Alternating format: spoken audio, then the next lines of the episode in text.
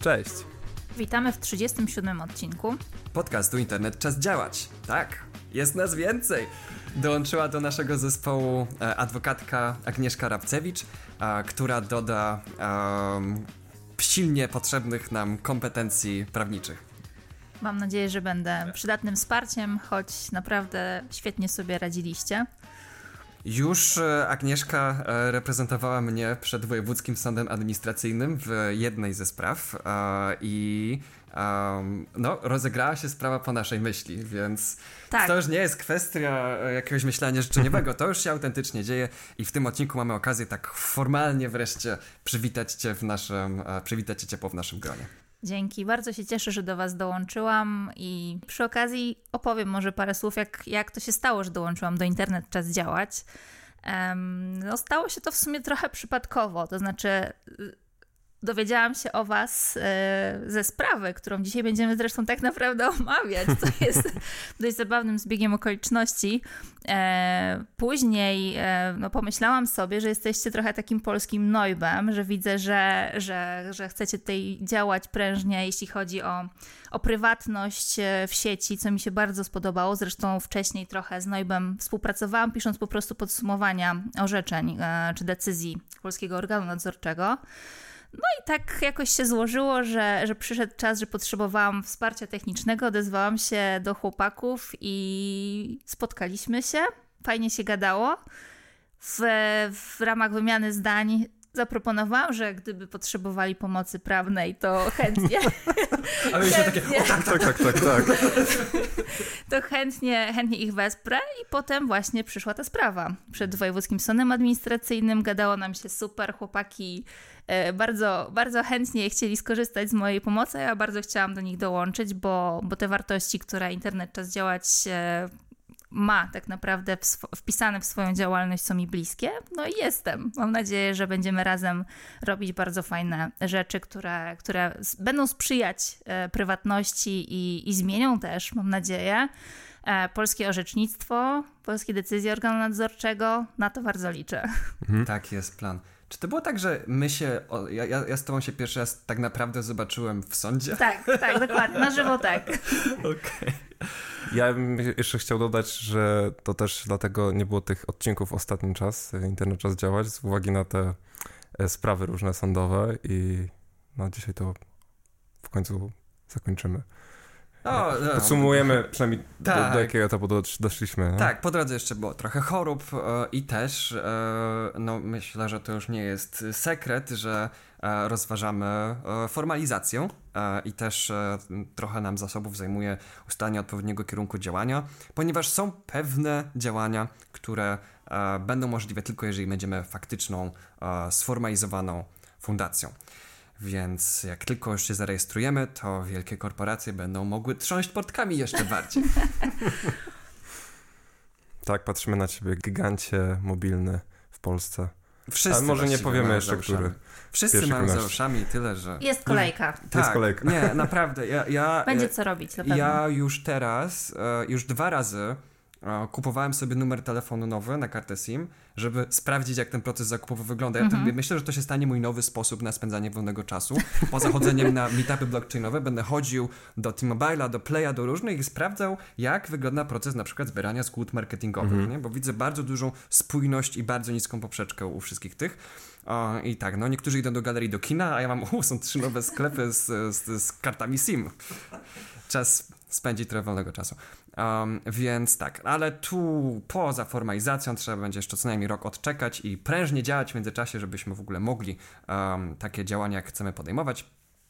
I zamykając tę dygresję, bo, bo tutaj e, można byłoby mówić wiele, e, tematem dzisiejszego odcinka e, będzie opisanie naszej sprawy i, i, i różnych komentarzy dookoła naszych spraw, um, którą zainicjowała nasza skarga na firmę eSecure.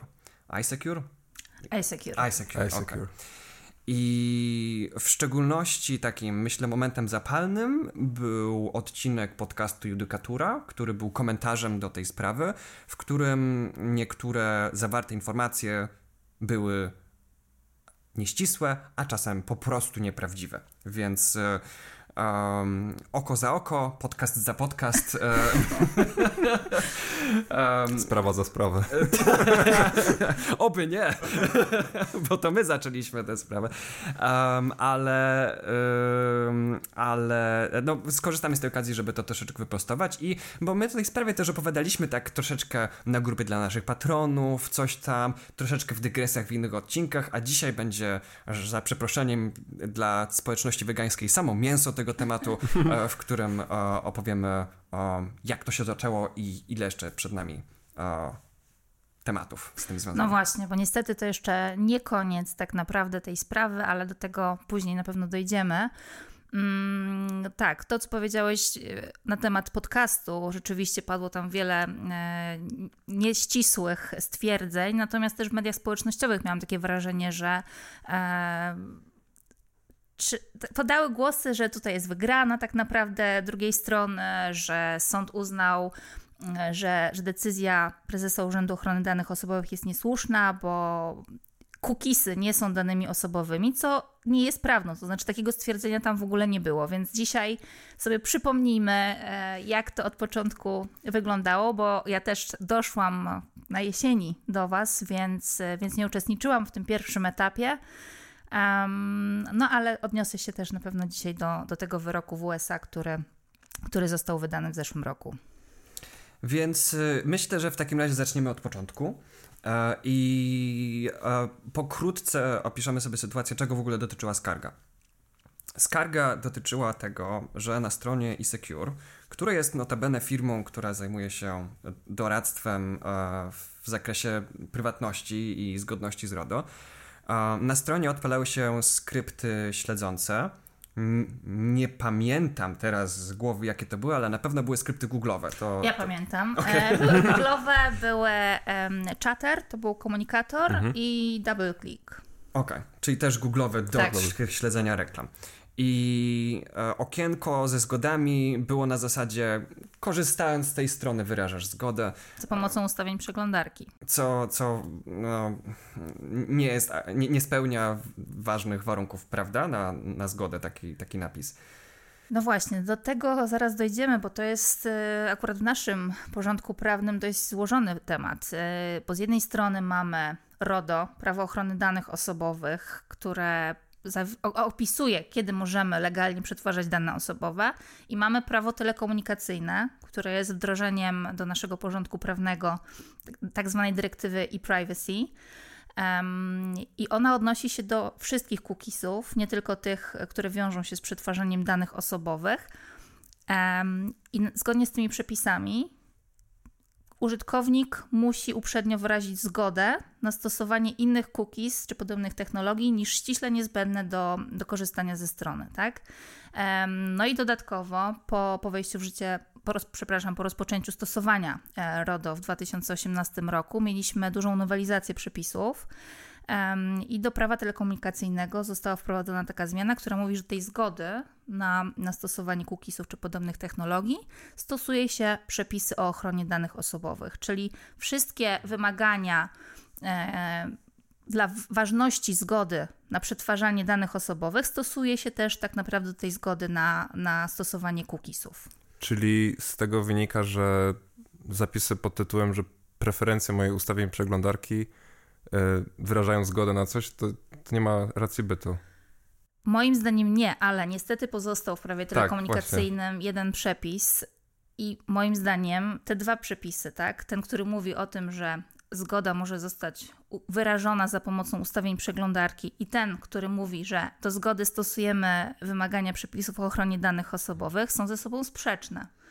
I wobec tego powinniśmy stosować e, taką wykładnię, która z, będzie sprzyjała stosowaniu prawa i zasad, tak naprawdę, które, które przyświecają przepisom ochrony danych osobowych, przepisom Unii Europejskiej, które zostały u nas wdrożone, tak? Więc powinniśmy się kierować tymi no, jednak bardziej surowymi wymogami dla zgody e, i zgoda nie może być ważnie, moim zdaniem, wyrażona przez ustawienia przeglądarki, bo to nie jest wyraźne wyrażenie zgody, nie jest jednoznaczne, E, użytkownik też często nie jest należycie poinformowany mhm. o tym, mhm. co w ogóle robi w tym momencie. E, I taka zgoda jest moim zdaniem nieważna. Tutaj pozwolę sobie mhm. doprecyzować, że tutaj w tym kontekście przez zgodę wyrażaną ustawieniami przeglądarki mamy na myśli to, że ktoś nie wyłączył obsługi cookiesów Dokładnie. w swojej przeglądarce. Tak. Jest możliwe, moim zdaniem, wdrożenie jakiegoś standardu technologicznego, który pozwalałby za pomocą ustawień przeglądarki jednoznacznie wyrażać zgodę lub nie. Um, I jakby no, technicznie taka możliwość jest, jest, wystarczy to jakiś, jakoś porządkiem prawnym ogarnąć. Um, ale ale no, rozumiem, że tutaj problemem jest to, że e, brak akcji nie może być oznaką zgody, tylko tak. aktywna czynność może być Dokładnie oznaką zgody, tak? tak? Okay. To zresztą jeśli chodzi o te mechanizmy, to mamy e, ten mechanizm do not track, tak? Mhm. E, tylko, że on e, w rzeczywistości nie działa tak uniwersalnie, tak? To znaczy możemy sobie włączać taką opcję, natomiast wiele stron internetowych, wedle mojej wiedzy, w ogóle nie respektuje takiego wyboru, więc nie możemy uznać, że, że człowiek wyraża zgodę w mhm. jakikolwiek mhm. sposób. Tak? Dodatkowo do not track to jest opt-out, nie? Tak. Więc to nawet też dokładnie, nadal dokładnie. domyślnie jest domniemana ta zgoda, co sprawia, że ta zgoda nie jest ważna. I jeszcze w przypadku y, odcinka, gdzie mówiliśmy o technologiach śledzących, do not track tworzy dodatkowe informacje do... Mm, tak zwanego odcisku palca przeglądarki, czy odcisku palca komputera użytkownika, więc y, bardziej identyfikuje go. No właśnie. Gdyby faktycznie istniał jakiś taki mechanizm, gdzie raz po prostu na, na początku przy rozpoczynaniu korzystania z danej przeglądarki użytkownik sam wyraża aktywnie, tak, określa swoje preferencje i to by aplikowało się do wszystkich stron internetowych, no to by było cudownie. Tylko czy takie coś byłoby zgodne z RODO? Bo dla zgody musimy także, dla ważnej zgody musimy wiedzieć, kto jest administratorem, a No właśnie to będzie problem, wiemy, no to jest problem. Jak to ograć, żeby, żeby w ogóle dało się coś takiego ustawić? Znaczy, wiem, że były dyskusje na ten temat w Stanach Zjednoczonych, no ale na razie właśnie przez choćby taki problem trudno wymyślić coś, coś dobrego. W Stanach e, e, wdrażają coś takiego jak Global Privacy Control, e, który jest do not track od nowa zrobiony, mhm. tylko za pomocą innych, e, innych nagłówków, który też ma być takim czymś, że instalujesz sobie wtyczkę w przeglądarce, no i tym jakby wyrażasz swoją wolę do, znaczy swój brak woli odnośnie, odnośnie śledzenia, swój brak, no nie, nie zgody, no tylko po prostu um, swoją niechęć wobec tego. Mhm. Ale, yy, ale znowu w, pytanie, bo no, to jest tak, że te skrypty często działają tak, że już wchodzisz na stronę, są twoje dane zbierane, jest paczka przygotowywana, jest ta paczka z twoimi danymi wysyłana do na przykład Google'a z informacją, proszę tych danych nie przetwarzać. Mm -hmm. tak. Więc no...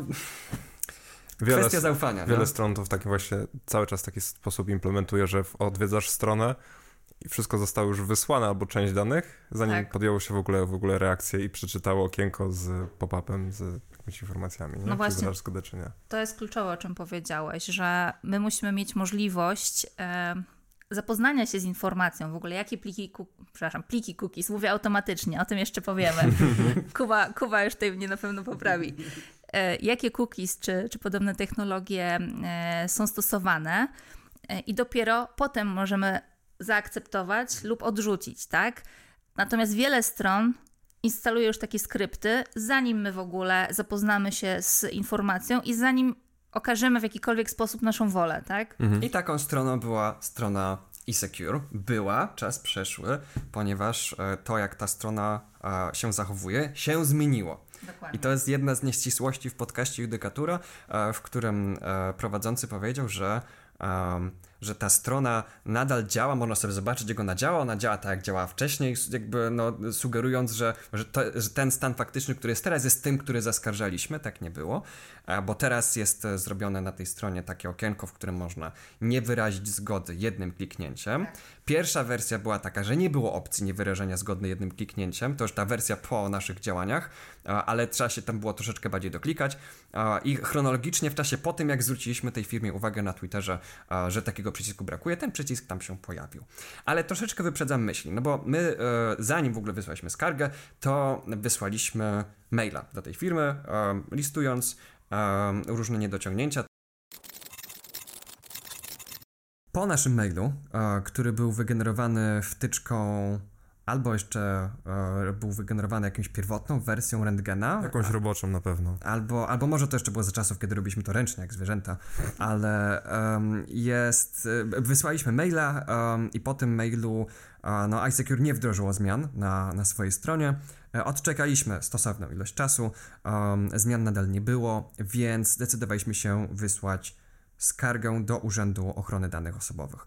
To była skarga składana w moim osobistym imieniu, no bo Urząd Ochrony Danych Osobowych nie ma obowiązku podejmować działań, kiedy zgłasza mu się jakieś naruszenia szerokie, na przykład hej, miliony osób e, wchodzą na daną stronę i ich dane są naruszane, e, ale jak się powie hej, jedna osoba, ja ma naruszone dane, no to wtedy ma obowiązek działać.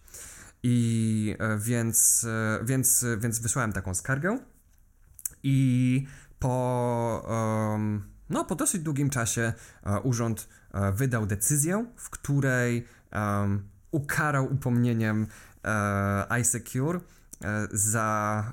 I tutaj odśwież proszę moją pamięć, Agnieszko. Tak, wydał tak naprawdę trzy upomnienia, to znaczy upomnienie za trz, naruszenie trzech e, przepisów RODO. Z tego co pamiętam, dotyczyło to przetwa przetwarzania danych, udostępnienia danych do podmiotów trzecich bez e, podstawy prawnej, niedostarczenia tobie kopii danych e, i niespełnienia chyba żądania usunięcia danych, jeśli dobrze pamiętam, ale na pewno za, za trzy naruszenia było wydane upomnienie.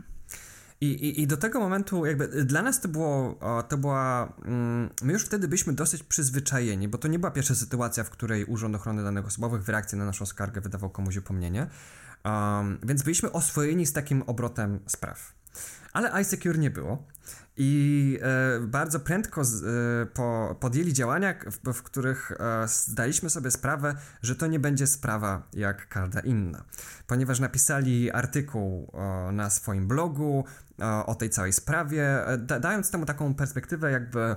Mm, o, że jakby, jakby oni byli ofiarami tej całej sytuacji, bez takiej perspektywy, hej, zostały naruszone dane, prawa do prywatności e, osób, których dane dotyczą, um, tylko właśnie przyszedł ktoś nam, chciał nam zrobić krzywdę, a my go obroniliśmy i będziemy także bronili was, nasi klienci, przed takimi złośliwcami jak ten anonimowy pewien internauta, którego imię i nazwisko wymazaliśmy z PDF-a e, z decyzji skargi. Więc zapowiedzieli, że będą, um, że będą składali skargę na decyzję Urzędu Ochrony Danych Osobowych do Wojewódzkiego Sądu Administracyjnego, co też poczynili. Wysłali taką skargę dosyć obszerną. Urząd Ochrony Danych Osobowych um, też wystosował um, komentarz dotyczący tej skargi. No i została wyznaczona data rozprawy przed Wojewódzkim Sądem Administracyjnym. To była jeszcze rozprawa, e, na której byłem sam, a Agnieszka mnie nie reprezentowała. Byłem jedyną osobą poza składem sędziowskim, która e, przyszła w ogóle na tę rozprawę, bo z Urzędu Ochrony Danych Osobowych nikt nawet zdalnie się nie wdzwonił. Um, i, um, I tak, a, a, a radca prawny, radca nie prawny. adwokat. Nie tak, ja, ja to mylę, um, ale Agnieszka mnie tresuje już, żebym używał tych słów uh, z większą precyzją. Um, więc radca prawny, który reprezentował uh, iSecure, wdzwonił się zdalnie, no i przedkładał takie argumenty, które zarezonowały, widać było z, z o, o osobami w składzie sędziowskim, że, że decyzja w tej sprawie będzie miała olbrzymie konsekwencje dla tego, jak przedsiębiorcy w Polsce, którzy a, prowadzą biznes online, funkcjonują. Więc narada po tej rozprawie a, trwała długo. Nie, nie, nie, nie przypomnę sobie dokładnie teraz ile z, z mojej dosyć nerwowo pisanej na telegramie relacji moglibyśmy gdzieś to wyciągnąć, ale myślę, że, że co najmniej godzinę mhm. a, narada trwała, zanim decyzja była wydana. A, no i decyzja była wydana. Brzmienie decyzji było takie, że ta skarga została uwzględniona przez, przez sąd, czyli patrząc na to binarnie, przegraliśmy. My jako internet czas działać, iSecure wygrało, no bo złożyło skargi i ona została uwzględniona. I w dużej mierze narracja na social media a, dotycząca tej całej a, e, rozprawy, bo um, w międzyczasie jeszcze, nie wiem czy to było przed rozprawą, czy po rozprawie, um, ktoś reprezentował iSecure dla Gazety Prawnej, gdzie, a, e, gdzie było zawarte takie absurdalne stwierdzenie, że adres IP jest najczęściej pozyskiwany z plików cookies, co w ogóle osobę, która pisała ten artykuł, moim zdaniem, dyskwalifikuje z rozmów o tym, jak cookiesy działają. Um, co też troszeczkę w komentarzach e, była mała burza, że hej, to, to tak nie działa. Um, niemniej jednak e, potem po tej, e, już po tej rozprawie, jak wracałem pociągiem z Warszawy, to już były posty na social media. Wygraliśmy. Ale to nie jest taka do końca wygrana, no bo mimo, że ta decyzja została uwzględniona, to jest e, kilka niuansów, które sprawiają, że jest jeszcze nadzieja, a nawet nie promyk, tylko cały taki mocny promień, e, promień e, nadziei, e, że, że uda się jeszcze że tak powiem, wygrać to za przeproszeniem na korzyść konsumentów i e, no, ochronę praw do, do prywatności.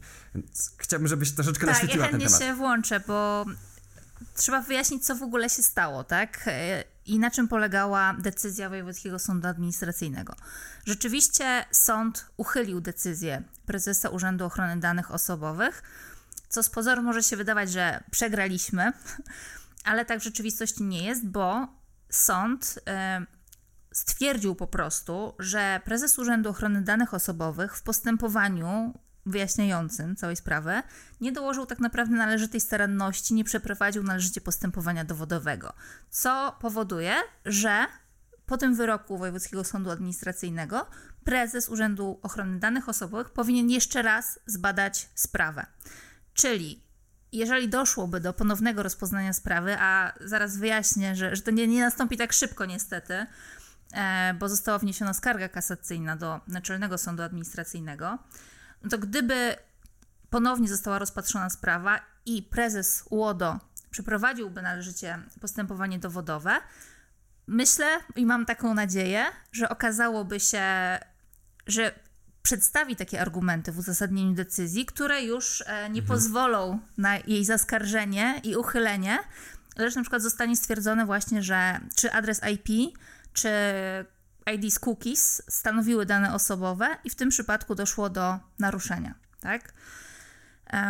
Natomiast, tak jak wspomniałam, e, po wydaniu wyroku skargę kasacyjną wniósł prezes Urzędu Ochrony Danych Osobowych, tak? czyli nie iSecure, no bo z jej perspektywy e, rozstrzygnięcie było korzystne, natomiast prezes urzędu e, wniósł skargę kasacyjną, co nas oddala niestety od ostatecznego rozstrzygnięcia, bo zanim doczekamy się w ogóle posiedzenia przed NSA, to myślę, że nawet może parę lat upłynąć. Natomiast zgadzam się, że to jest e, bardzo istotna sprawa i orzeczenie ostateczne, tak, prawomocne w tej sprawie na pewno wpłynie na wszystkich przedsiębiorców, którzy prowadzą strony internetowe w tym kraju. Podsumowując ten wątek, nie przegraliśmy.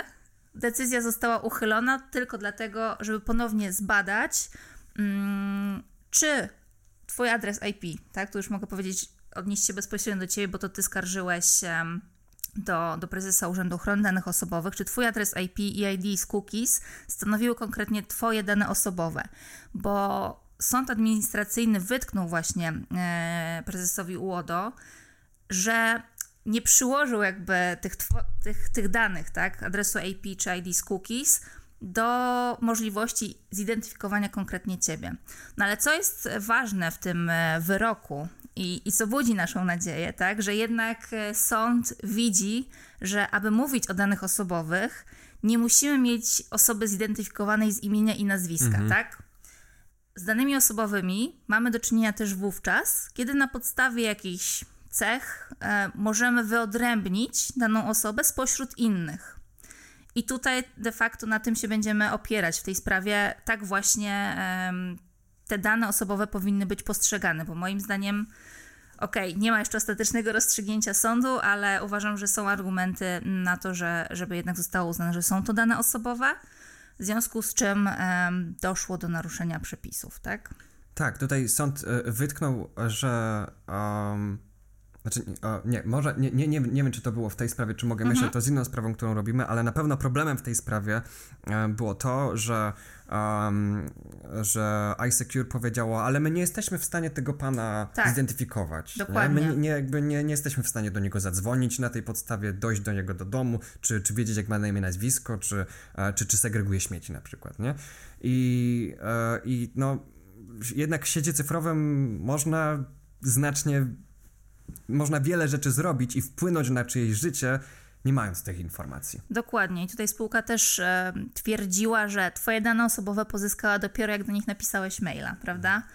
E, natomiast, tak jak sąd zresztą w uzasadnieniu podkreślił, e, w świecie cyfrowym, zwłaszcza w świecie cyfrowym, tak to nie działa po prostu. E, możemy mieć do czynienia z danymi osobowymi bez posiadania imienia i nazwiska, czy innych powszechnie uznawanych za dane osobowe informacji.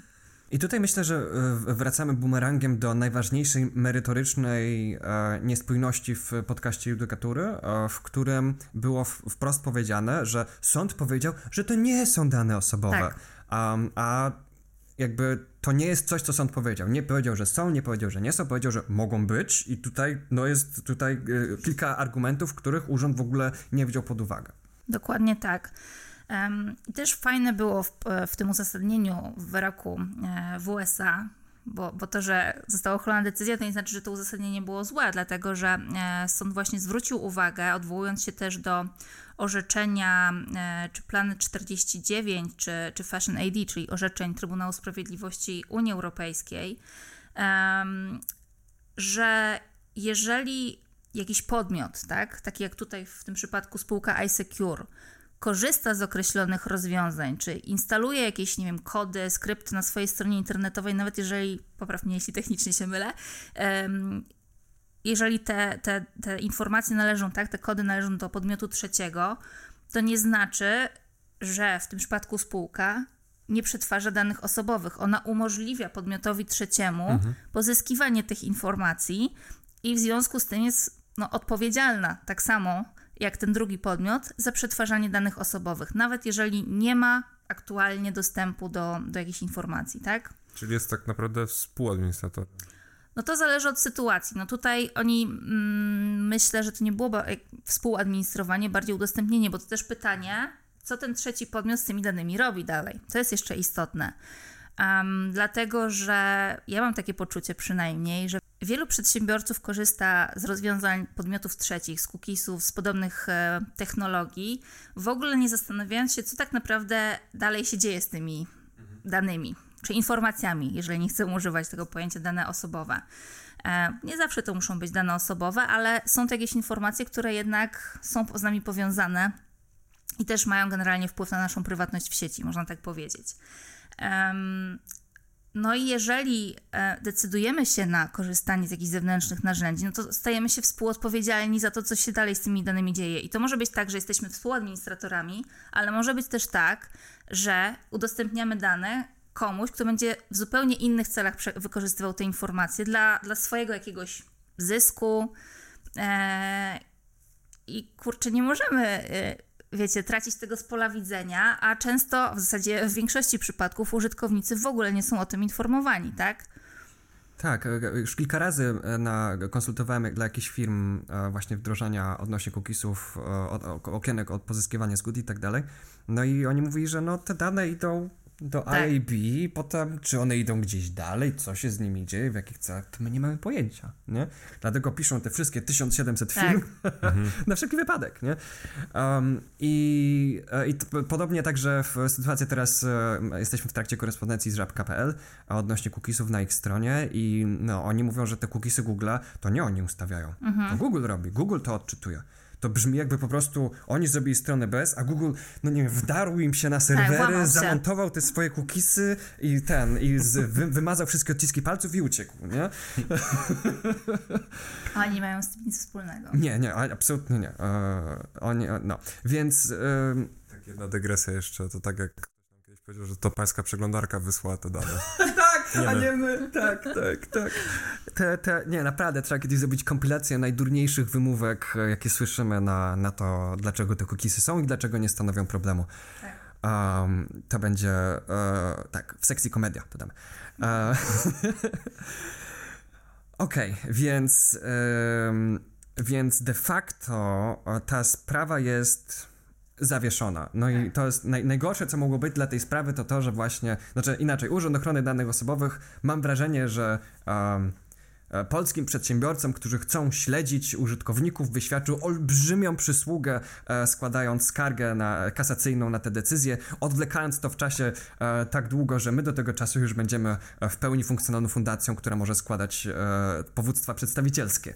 Um, I um, i ta sprawa nie jest e, jeszcze, w ogóle ta decyzja nie jest prawomocna, nie? E, w USA, o ile dobrze mówię, czy to została, nie ma Została wniesiona skarga kasacyjna, wobec tego nie jest to prawomocne. Okej, okay, okej, okay. więc poczekam jeszcze długo, aż w ogóle ta decyzja albo wróci, albo się uprawomocni. Um, I w międzyczasie możemy zastanowić się, co, e, co przedsiębiorcy, którzy mają strony internetowe, umieszczają cookiesy, mogą czego mogą się spodziewać, że się zmieni w orzecznictwie polskim? No bo aktualnie, jak, jak też jak, jak robię jakieś konsultacje odnośnie prywatności na stronie, no to jest pytanie, ok, no ale co nam zrobią, jeżeli tego tak. nie zrobimy? I moja odpowiedź jest, no, w najgorszym wypadku, jaki widziałem, pogrożą wam palcem. I może to się zmieni. w, do tego zmierzamy. I e, pytanie jeszcze, bo dotknęliśmy kilka nieścisłości, które są, e, w, które były w tym podcaście judykatury. Czy jeszcze nam jakieś, e, jakieś umknęły? Czy masz jakieś być może na. Um...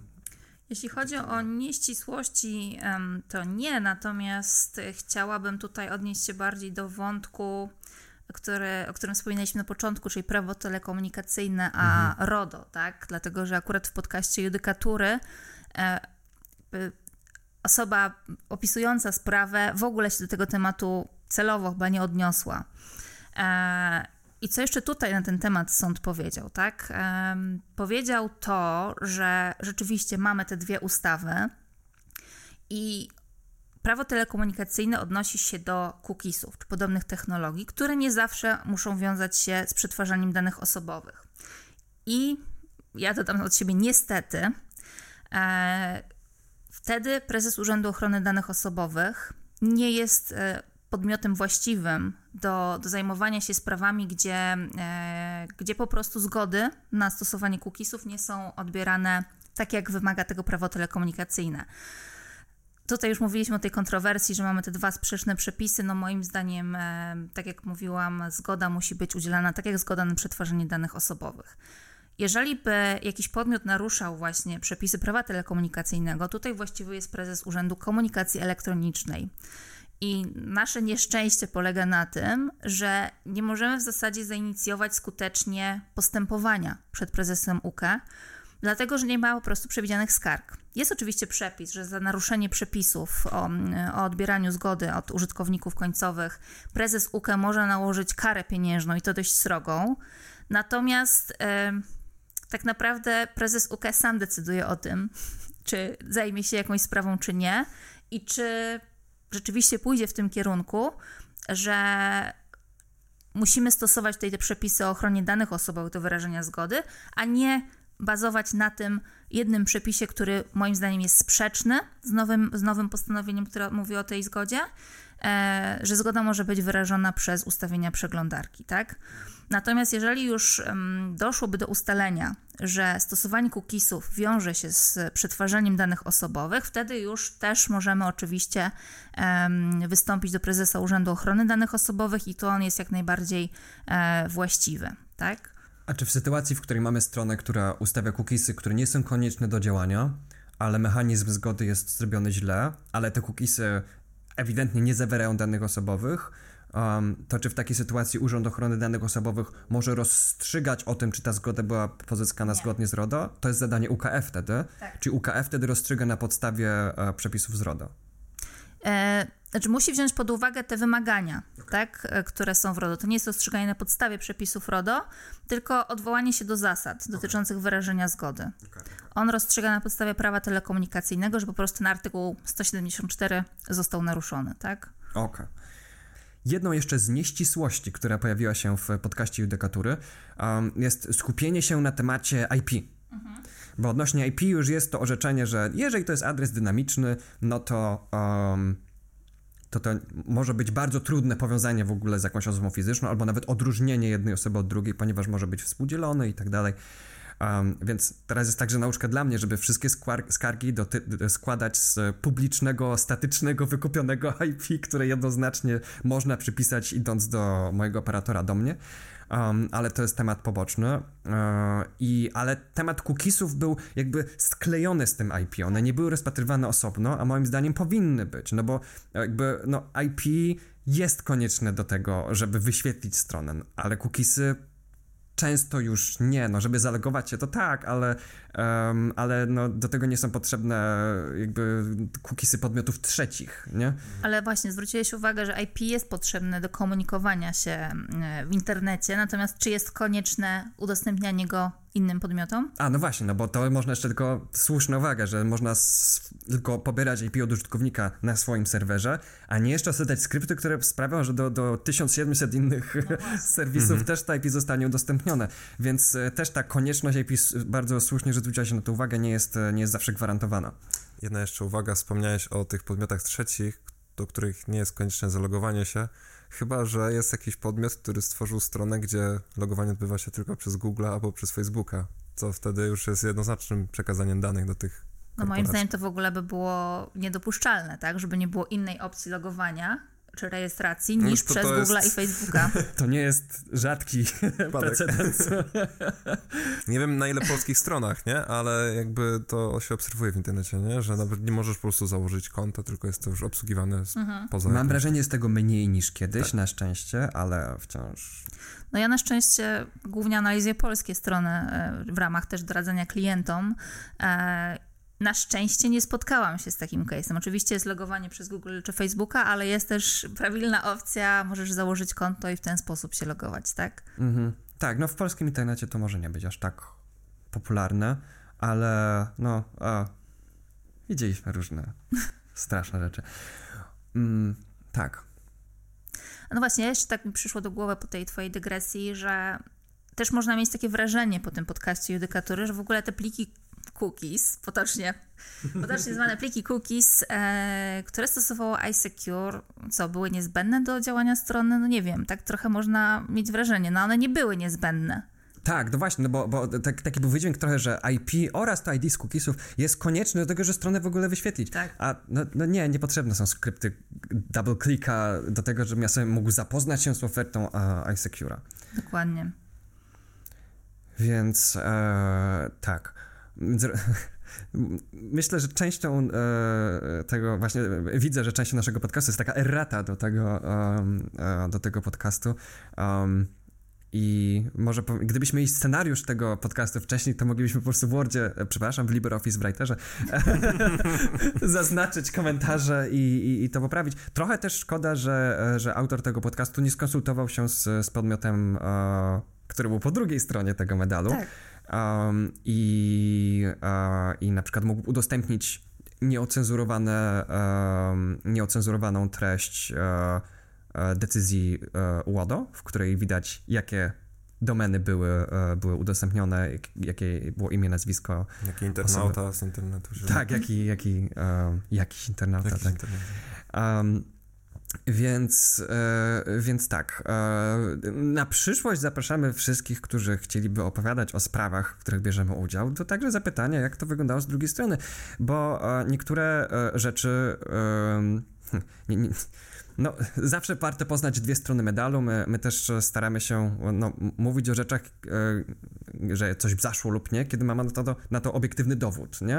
Tak samo jak mamy zapisane zrzuty ekranu z tego, jak wyglądało okienko o cookiesach na stronie iSecure przed e, całą tą dramą, za przeproszeniem, e, jak wyglądało po i mamy e, także no, w dużej mierze chronologię tego rozpisaną, e, co pomogłoby chociaż temu jednemu e, chociaż tej jednej nieścisłości w podcaście Judykatury zapobiec. Jedna jeszcze sprawa, bo wspomniałeś o tych zrzutach ekranu. Mhm.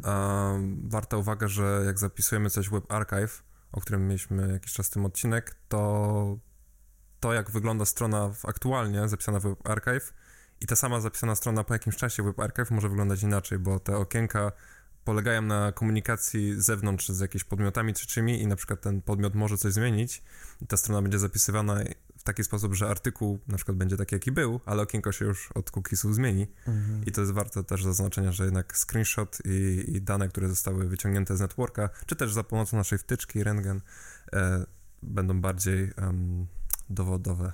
Tak, no robiliśmy z, e, snapshoty w Web Archive e, strony iSecure, ale jak się je teraz odwiedzi, e, no to nie widać tych naruszeń, nie? Mhm. Więc część tej historii tam jest niedostępna. A z twardymi screenshotami nie można dyskutować. Zawsze ktoś mógłby ci zarzucić, że screenshot został sfingowany, nie? To wtedy tak. trzeba robić screenshoty w obecności notariusza.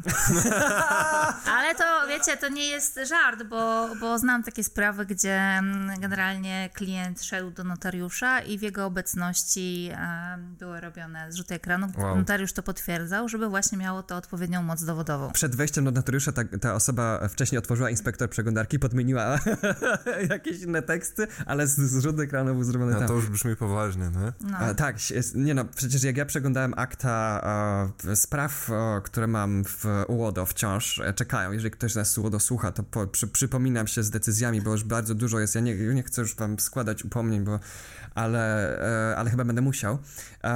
ale tak, jak przeglądałem, to jeden z podmiotów jako, jako e, w, w, materiałach, które wysłał Urzędowi do Ochrony Danych Osobowych, wysłał z kilkadziesiąt stron e, polityki prywatności jakiegoś podmiotu trzeciego, któremu dane były udostępniane ze strony przetłumaczonego na polski przez tłumacza przysięgłego. Każda strona była z pieczątką i z podpisem. Ja tak. myślałem, że skisnę. Ale to powiem ci, że Urząd Ochrony Danych Osobowych zazwyczaj sobie życzy takie rzeczy, wiecie. Tylko jedna, ale tylko jedna sprawa miała coś takiego. Okej. Okay. Ale... Znaczy mi się wyda wydaje, że, że raczej chyba to powinna być praktyka, ale no zobaczymy. Kurczę, ale teraz jak załóżmy mamy nasze polskie radio24.pl, gdzie ostatnio pisaliśmy o tych tysiąca iluś tam podmiotów. Tak to co, jeżeli byśmy złożyli skargę na polskieradio24.pl, to UODO prawdopodobnie prosiłoby o tłumaczenie przysięgłe tych wszystkich polityk prywatności, tych wszystkich podmiotów? To, się, to brzmi jak przekręt na, na miliony złotych, nie? Najpierw trzeba zainwestować, słuchaj, w jakąś spółkę, która produkuje papier. Tłumaczenia przysięgłe. Albo tłumaczenia przysięgłe, tak. Um, nie wiem, jak się zachować. Śmiech to jest prawidłowa reakcja. um, tak, nie no, w, w każdym razie ja, ja, myślę, że na pewno byłyby polityki prywatności tych podmiotów, do których dane zostały bezpośrednio wysłane, mhm. nie? Um, mhm. Ale myślę, że nawet potem sprawdzenie dokonane poszło. No, jeżeli korzystasz z usług IAB, to po prostu... No właśnie nie tak, masz jakbyś... pojęcia, nie? Bo korzystasz z partnera, który dostarcza ci x partnerów mhm. i ty jako administrator strony no w zasadzie nie masz kompletnie pojęcia. Wiesz, że współpracujesz z IAB, a z kim współpracuje w danym momencie IAB, to się nawet może zmienić w czasie. Więc tak naprawdę nie masz nad tym kontroli. To tak, jakbyś poprosił, nie wiem, jak, jak, jak, jakiś wrzucał po prostu dane osobowe do butelki, wrzucał je do, do Wisły, tam gdzie jest oczyszczalnia ścieków i to wszystko sobie szło do, do morza, nie? I to morze to jest IAB, w którym co się dzieje, no, nie wiemy, ale, ale proszę zobaczyć, ile jest, ile jest checkboxów w naszym okienku. No, zobaczymy, czy też IAB w końcu nie zostanie po pupie Trochę już dostaje. Trochę dostaje. Była decyzja w Belgii, natomiast tam jeszcze się układają chyba z, z organem i mają wypracować jakieś rozwiązanie z tego, co kojarzę, więc zobaczymy, jaki będzie finał tej historii. Ale dobrze by było. Boję się tego kompromisu, jaki oni wymyślą. Są kreatywni, naprawdę. Przecież mhm. cała ta idea, e, mo mogę być w błędzie, ale, ale no, pierwsze takie okienka, w których była zgoda mieszana z uzasadnionym interesem mhm. e, i do, do jednego celu dwie podstawy prawne, no to, to tak. było IAB właśnie. A wiecie co, jak mogę, to bym się w tym momencie odniosła właśnie a propos tego uzasadnionego interesu do e, raportu, który ostatnio wydał taki zespół roboczy do spraw banerów cookie przy Europejskiej Radzie Ochrony Danych osobowych. Oczywiście to nie jest e, wiążący dokument, wiążące wytyczne, które musimy wszyscy stosować, ale jest to fajny dokument, bo podsumowuje mm, praktyki zgłoszone przez NOI bodajże właśnie jako niewłaściwe, jeśli chodzi o odbieranie zgód na cookiesy. No i to, co mi się bardzo podoba, to jest stwierdzenie, że jeżeli te zgody, tak? Jeżeli mamy powiedzmy tak, e, cookiesy, z którymi wiąże się przetwarzanie danych osobowych i są naruszone przepisy dotyczące zbierania zgód na cookiesy, czyli te wynikające na przykład u nas z prawa telekomunikacyjnego, czy innych krajowych przepisów implementujących tą dyrektywę e privacy, no to jeżeli to jest niezgodne z prawem, to automatycznie nie mamy podstawy prawnej de facto do przetwarzania danych mhm. osobowych. I to jest cudowne stwierdzenie. E, zobaczymy, jak to wpłynie na, na praktyki. Natomiast e, też Erot e, wskazała, że trzeba, nie można tak generalizować, jeśli chodzi o te, o te sposoby odbierania zgód na cookiesy każda sprawa powinna być jednak badana indywidualnie i na przykład zdaniem tej, tej grupy roboczej w, w EROT nie można narzucić na przykład administratorom określonej kolorystyki, tak? Tak jak pewnie wiecie wszyscy, że, że taką dobrą praktyką jest po prostu robienie przy e, guzikach do zaakceptowania, do odrzucenia czy do zmiany ustawień takiego samego tła, żeby nie było wyróżnienia, żeby nie e, forsować jednego rozwiązania. Tak tutaj akurat ta grupa się e, odniosła, że, że, nie można tego narzucić. Natomiast w pozostałych case'ach, e, jeśli chodzi o, nie wiem, czy, czy ten guzik odrzucania e, wszystkich, czy linkowania do, do jakichś polityk w głębszych warstwach, no to to generalnie jest uznawane za nieprawidłowe, więc mam nadzieję, że doczekamy się w końcu jakichś takich wiążących wytycznych, które nam pomogą działać też przed e, prezesem Urzędu Ochrony Danych Osobowych, a tak jak mówiliśmy, e, sprawa iSecure nie jest jedyna.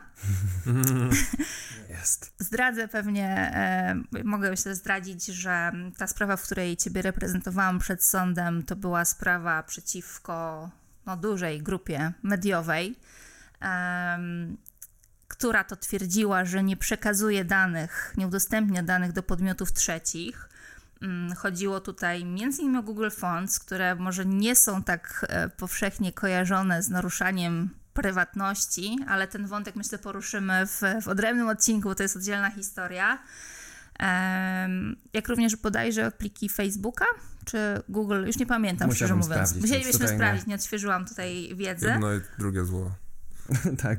Tak. Um, I prezes Urzędu Ochrony Danych Osobowych w tym przypadku wydał decyzję niekorzystną dla ciebie. E, mianowicie stwierdził na podstawie tylko i wyłącznie wyjaśnień de facto e, tej drugiej strony grupy mediowej, że nie doszło do ujawnienia, podczas gdy miał zrzuty ekranów, z których ewidentnie wynikało. Mhm. Nie były poświadczone notarialnie. Nie były, tak, nie były, ale powinny zostać uwzględnione jako dowód, a przynajmniej prezes UODO powinien wyjaśnić, co mu się nie podobało w tych zrzutach a tego nie zrobił i, i to podnosiliśmy przed sądem, że właśnie my podnosiliśmy to przed sądem, że nieprawidłowo było przeprowadzone postępowanie dowodowe. No i Wojewódzki Sąd Administracyjny uwzględnił naszą skargę, e, uchylił tę decyzję w zakresie umarzającym postępowanie, bo prezes UODO umorzył po prostu to postępowanie. Natomiast też e, niestety rozstrzygnięcia za szybko się nie doczekamy, ponieważ prezes UODO złożył skargę kasacyjną. E, poprosił też o wyznaczenie posiedzenia jawnego, co tym bardziej przedłuży rozpoznanie sprawy i też poczekamy. Mamy nadzieję, że w kolejnych sprawach, e, gdzie, gdzie będą wydawane kolejne decyzje, może uda nam się na tyle przekonać, czy urząd, czy sąd, żeby uzyskać szybciej prawomocne rozstrzygnięcie. Ja też mam nadzieję, że jak już dotrze do rozprawy przed NSA, to już będzie inny prezes Urzędu Danych Osobowych. Myślę, że tak. Niż pan anonimowy. tak. E, ale właśnie tak mnie jeszcze interesuje odnośnie UODO, jak bardzo UODO jest obligowane do przeprowadzania rzetelnego postępowania dowodowego, bo jeżeli ono otrzymuje od nas screenshoty i wszystkie dane, to co myśmy zarejestrowali w przeglądarce, czyli dokładnie to, co miało miejsce, czy on powinien wykonać, nie wiem, takie same kroki, wejść na tą stronę, przejść przez te same e, stepy w, w, na tej stronie, żeby odtworzyć ten problem, czy po prostu stwierdza, że no ja tu nie widzę naruszenia danych osobowych, tu nie ma IP, które z pana powiąże, czy coś ten deseń i na tym może zakończyć swoje działania. Wiesz co, tak naprawdę e, zależy. To postępowanie musi być zgodnie z kodeksem postępowania administracyjnego no, przeprowadzone wszechstronnie. Musi mhm. zebrać wszystkie dowody. I to nie jest tak, że my, jako strona skarżąca, musimy mu wszystko podać na tacy. Mhm. On musi też sam dążyć do ustalenia prawdy, co się wydarzyło. I powiem szczerze, e, że mm, nie chcę tutaj powiedzieć czegoś za dużo, natomiast uważam, że prezes Urzędu Ochrony Danych Osobowych ze swoimi skromnymi zasobami kadrowymi może nie mieć też wystarczających e, środków do tego, aby należycie rozpoznać takie sprawy mhm. techniczne. I zasadne by było w mojej ocenie na przykład zasięgnięcie opinii biegłego, który na tym się po prostu zna. I to już nas by przybliżyło mocno do, do ostatecznego rozstrzygnięcia. Niestety do tej pory prezes tego nie robił, może ze względu na koszty, może też jednak ograniczony jest budżet naszego urzędu. Natomiast mam bardzo nadzieję, że, że to się zadzieje, bo naprawdę to by pomogło w sprawie, tak? Y, wiecie, jeżeli urząd nie potrafi czegoś sam opisać, nie, nie wie, jak e, coś funkcjonuje, zawsze może zasięgnąć opinii specjalisty z własnej inicjatywy. My nie musimy te, o to prosić, tak? Do tej pory to się nie zadziało, ale, ale mam nadzieję, że to się zmieni. W, no, w Urzędzie Ochrony Danych Osobowych, o ile się nie mylę, pracuje trzech radców prawnych albo adwokatów. Pomyliłem znowu. Radców prawnych, radców, prawnych. Okay. Tak, bo oni są, mogą być zatrudnieni na umowę o pracę i tak właśnie jest. Okej, okay. i, i, i w, z, e, ostatnio w komisji, to była komisja sejmowa chyba, w której było sprawozdanie e, działań UODO za 2021 i 2022, o ile się nie mylę, albo za 2020, w każdym razie z dwóch lat któryś um, było powiedziane, że Łodo nie korzysta z żadnych innych kancelarii i z żadnych innych e, usług prawnych, tylko obsługuje te wszystkie skargi, których są tysiące. Nie? Um, to jest raz. Dwa, w aktach niektórych spraw, które widziałem, których wydruki widziałem w, w UODO, uh, tych, które były zainicjowane moimi skargami, były przygotowane i wydrukowane zrzuty ekranu e, wykonane przez pracowników UODO e, z włączonym network inspektorem, e, więc przynajmniej w części tych spraw faktycznie jakby sprawdzili, czy to, co ja pokazałem na zrzucie ekranu, też ma miejsce, e, też ma miejsce u nich. Poznałem, że to nie są moje screenshoty, bo były z Windowsa. Mm. A mieli Firefoxa czy coś innego? Ojejku, nie powiem ci, ale chyba Firefoxa, bo ja zawsze pisałem, że to jest Firefox. Okay, um, może, no, I, i chyba nawet w jednym screenshocie Firefox był tą przypiętą na pasku zadanie e, przeglądarką, um, albo jedną z, więc e, no. Ja, ja bym chciał naprawdę, żeby Łodo działało tak, jak prężnie działa UOKiK. Przynajmniej jeżeli tak się zacznie tam ktoś interesować tymi, tymi urzędami, to UOKiK co chwilę słyszymy o tym, że tutaj nałożył karę, tam tak. znalazł jakąś praktykę, która jest niedozwolona i tak dalej. Proaktywnie. Proaktywnie bardzo działa. A nie? o UKE jakoś nie słyszymy. No A. ciekawe, hmm. nie? Znaczy do UKE też bardzo dużo, ja nie, nie miałem bardzo, nie składałem mhm. zbyt wielu skarg do UKE. Na początku się zniechęciłem, bo oni mówili, a to jest sprawa dla UODO. A teraz w obliczu tego, co powiedziałaś, myślę, że um, no, wszelkie skargi, jakie będę składał, będą równolegle składał do Urzędu Ochrony Danych Osobowych w sprawie moich danych i UKF w sprawie tych bardziej cyfrowych, technicznych rzeczy. Um, i, i, no i bo um, przynajmniej raz UKE podjęło działania w w, na, na moją skargę, to chyba była strona eobuwie.pl, gdzie faktycznie no, pochylił się nad tym. Werdykt był um, raczej e, no, nie po mojej myśli urzędu, ale, ale wtedy już było tyle spraw na głowie, że, że nie miałem e, e, zasobów, żeby usiąść do tego ponownie. Niemniej jednak to będzie fajna e, droga do, do dalszego działania. I no sposobów, pomysłów na działania, rzeczy do roboty nam absolutnie nie brakuje i nie, nie zabraknie nam chyba nigdy. Zastanawiam się jeszcze tak, e, bo coś wcześniej wspomnieliśmy, że UK nie może rozpatrywać skarg, czy... Nie musi. No bo de facto nie ma, nie ma takiego trybu, tak? Okej, okay. trybu czy kompetencji to, to też pewnie co innego. Kompetencje, nie wiem, czy ma, Kompetencje ma. ma do tego, żeby prowadzić postępowanie, Aha. tak? Natomiast nie jest tak... Um, Przypięte do Tak, że, że po prostu obywatel może złożyć skargę, mm -hmm. tak? -hmm. Tak, więc no, on to mówi, że to decyzja urzędu, czy on coś tam się zastanowi dalej, czy nie, i że tak. nawet nie musi mnie informować o tym, tak. czy coś zrobi, czy nie. Ja potem wysłałem pismo z pytaniem, czy oni coś zrobili, chyba potem wyszło, że, e, że coś robili. W każdym razie to nie jest taki proces jak, jak przed UODO, że oni cię informują z każdym nowym pismem o postępie w sprawie i tak dalej. Um, tak, no. no. nie jesteśmy stroną postępowania administracyjnego w tym przypadku. Mhm. Zastanawiam się jeszcze nad takim przykładem, jak yy, mamy na przykład jakieś spam otrzymujemy, nie? Gdzie nie jesteśmy w stanie stwierdzić, możemy technicznie w stanie stwierdzić, z jakiego serwera to przyszło, z jakiego adresu IP i kto nam to teoretycznie wysłał, ale nie, nie jesteśmy w stanie zidentyfikować po pierwsze firmy, ani jakiegoś podmiotu i co wtedy możemy zrobić. Bo tak mi się wydaje, że nie za bardzo możemy cokolwiek zrobić, ponieważ tak jak kiedyś próbowaliśmy coś zgłosić chyba do UODO i nie, znaleźli, nie znaleźliśmy tego administratora tych danych. Nie było informacji, kto jest odpowiedzialny za tą stronę i nie szło tego wynaleźć. UODO nie ma, jak to napisał, um, e, śledczych nie wiem, czy zdolności, czy upoważnienia śledczego. Nie ma tak, nie ma kompetencji do wszczęcia, podjęcia takich działań, które, Mhm. wiecie, jak są w prawie karnym, że po prostu możemy ustalić, zrobić śledztwo, do kogo należy jakiś adres IP i tak dalej. Ale przetwarzanie danych osobowych bez ważnej podstawy prawnej to jest, Przestępstwo. więc prokuratora mogłaby się tym zająć. Mogła. I to jest jeszcze ścieżka, której nie badaliśmy i od już właściwie lat. Warto, cały czas powtarzam, że warto byłoby coś z tym zrobić, z, z reguły pod koniec odcinka i potem o tym zapominam. Ale Obawiam no, się- z, zwłaszcza Eurocall Center przydałoby się z, zgłosić do... Możemy to przetestować, choć obawiam się, że może to mieć słaby skutek, ale nie poddawajmy się. Nie Może umiemy. trafimy na, nie, może trafimy na, na taką, nie wiem, czy, czy prokuratora, czy, czy komendę policji, która będzie chciała się tym zająć. Zresztą ostatnio była nawet jakaś kara nałożona na kancelarię odszkodowawczą, która pozyskiwała dane osobowe, e, wiecie, osób, które były poszkodowane w wypadkach, czy członków ich rodzin i policja zawiadomiła UODO o tym, więc jest nadzieja. O, wow. Wow. I potem UODO to zignorowało dopiero. Nie, UODO wydało decyzję i nałożyło kary, także O, proszę. Zadziałało. O, proszę. Czyli jednak jak instytucja przyjdzie do UODO, to jest lepiej niż jak osoba. Czyli może lepiej, żebym zgłaszał cookiesy na policję. Kukisy nie. Nie wiem. Nie.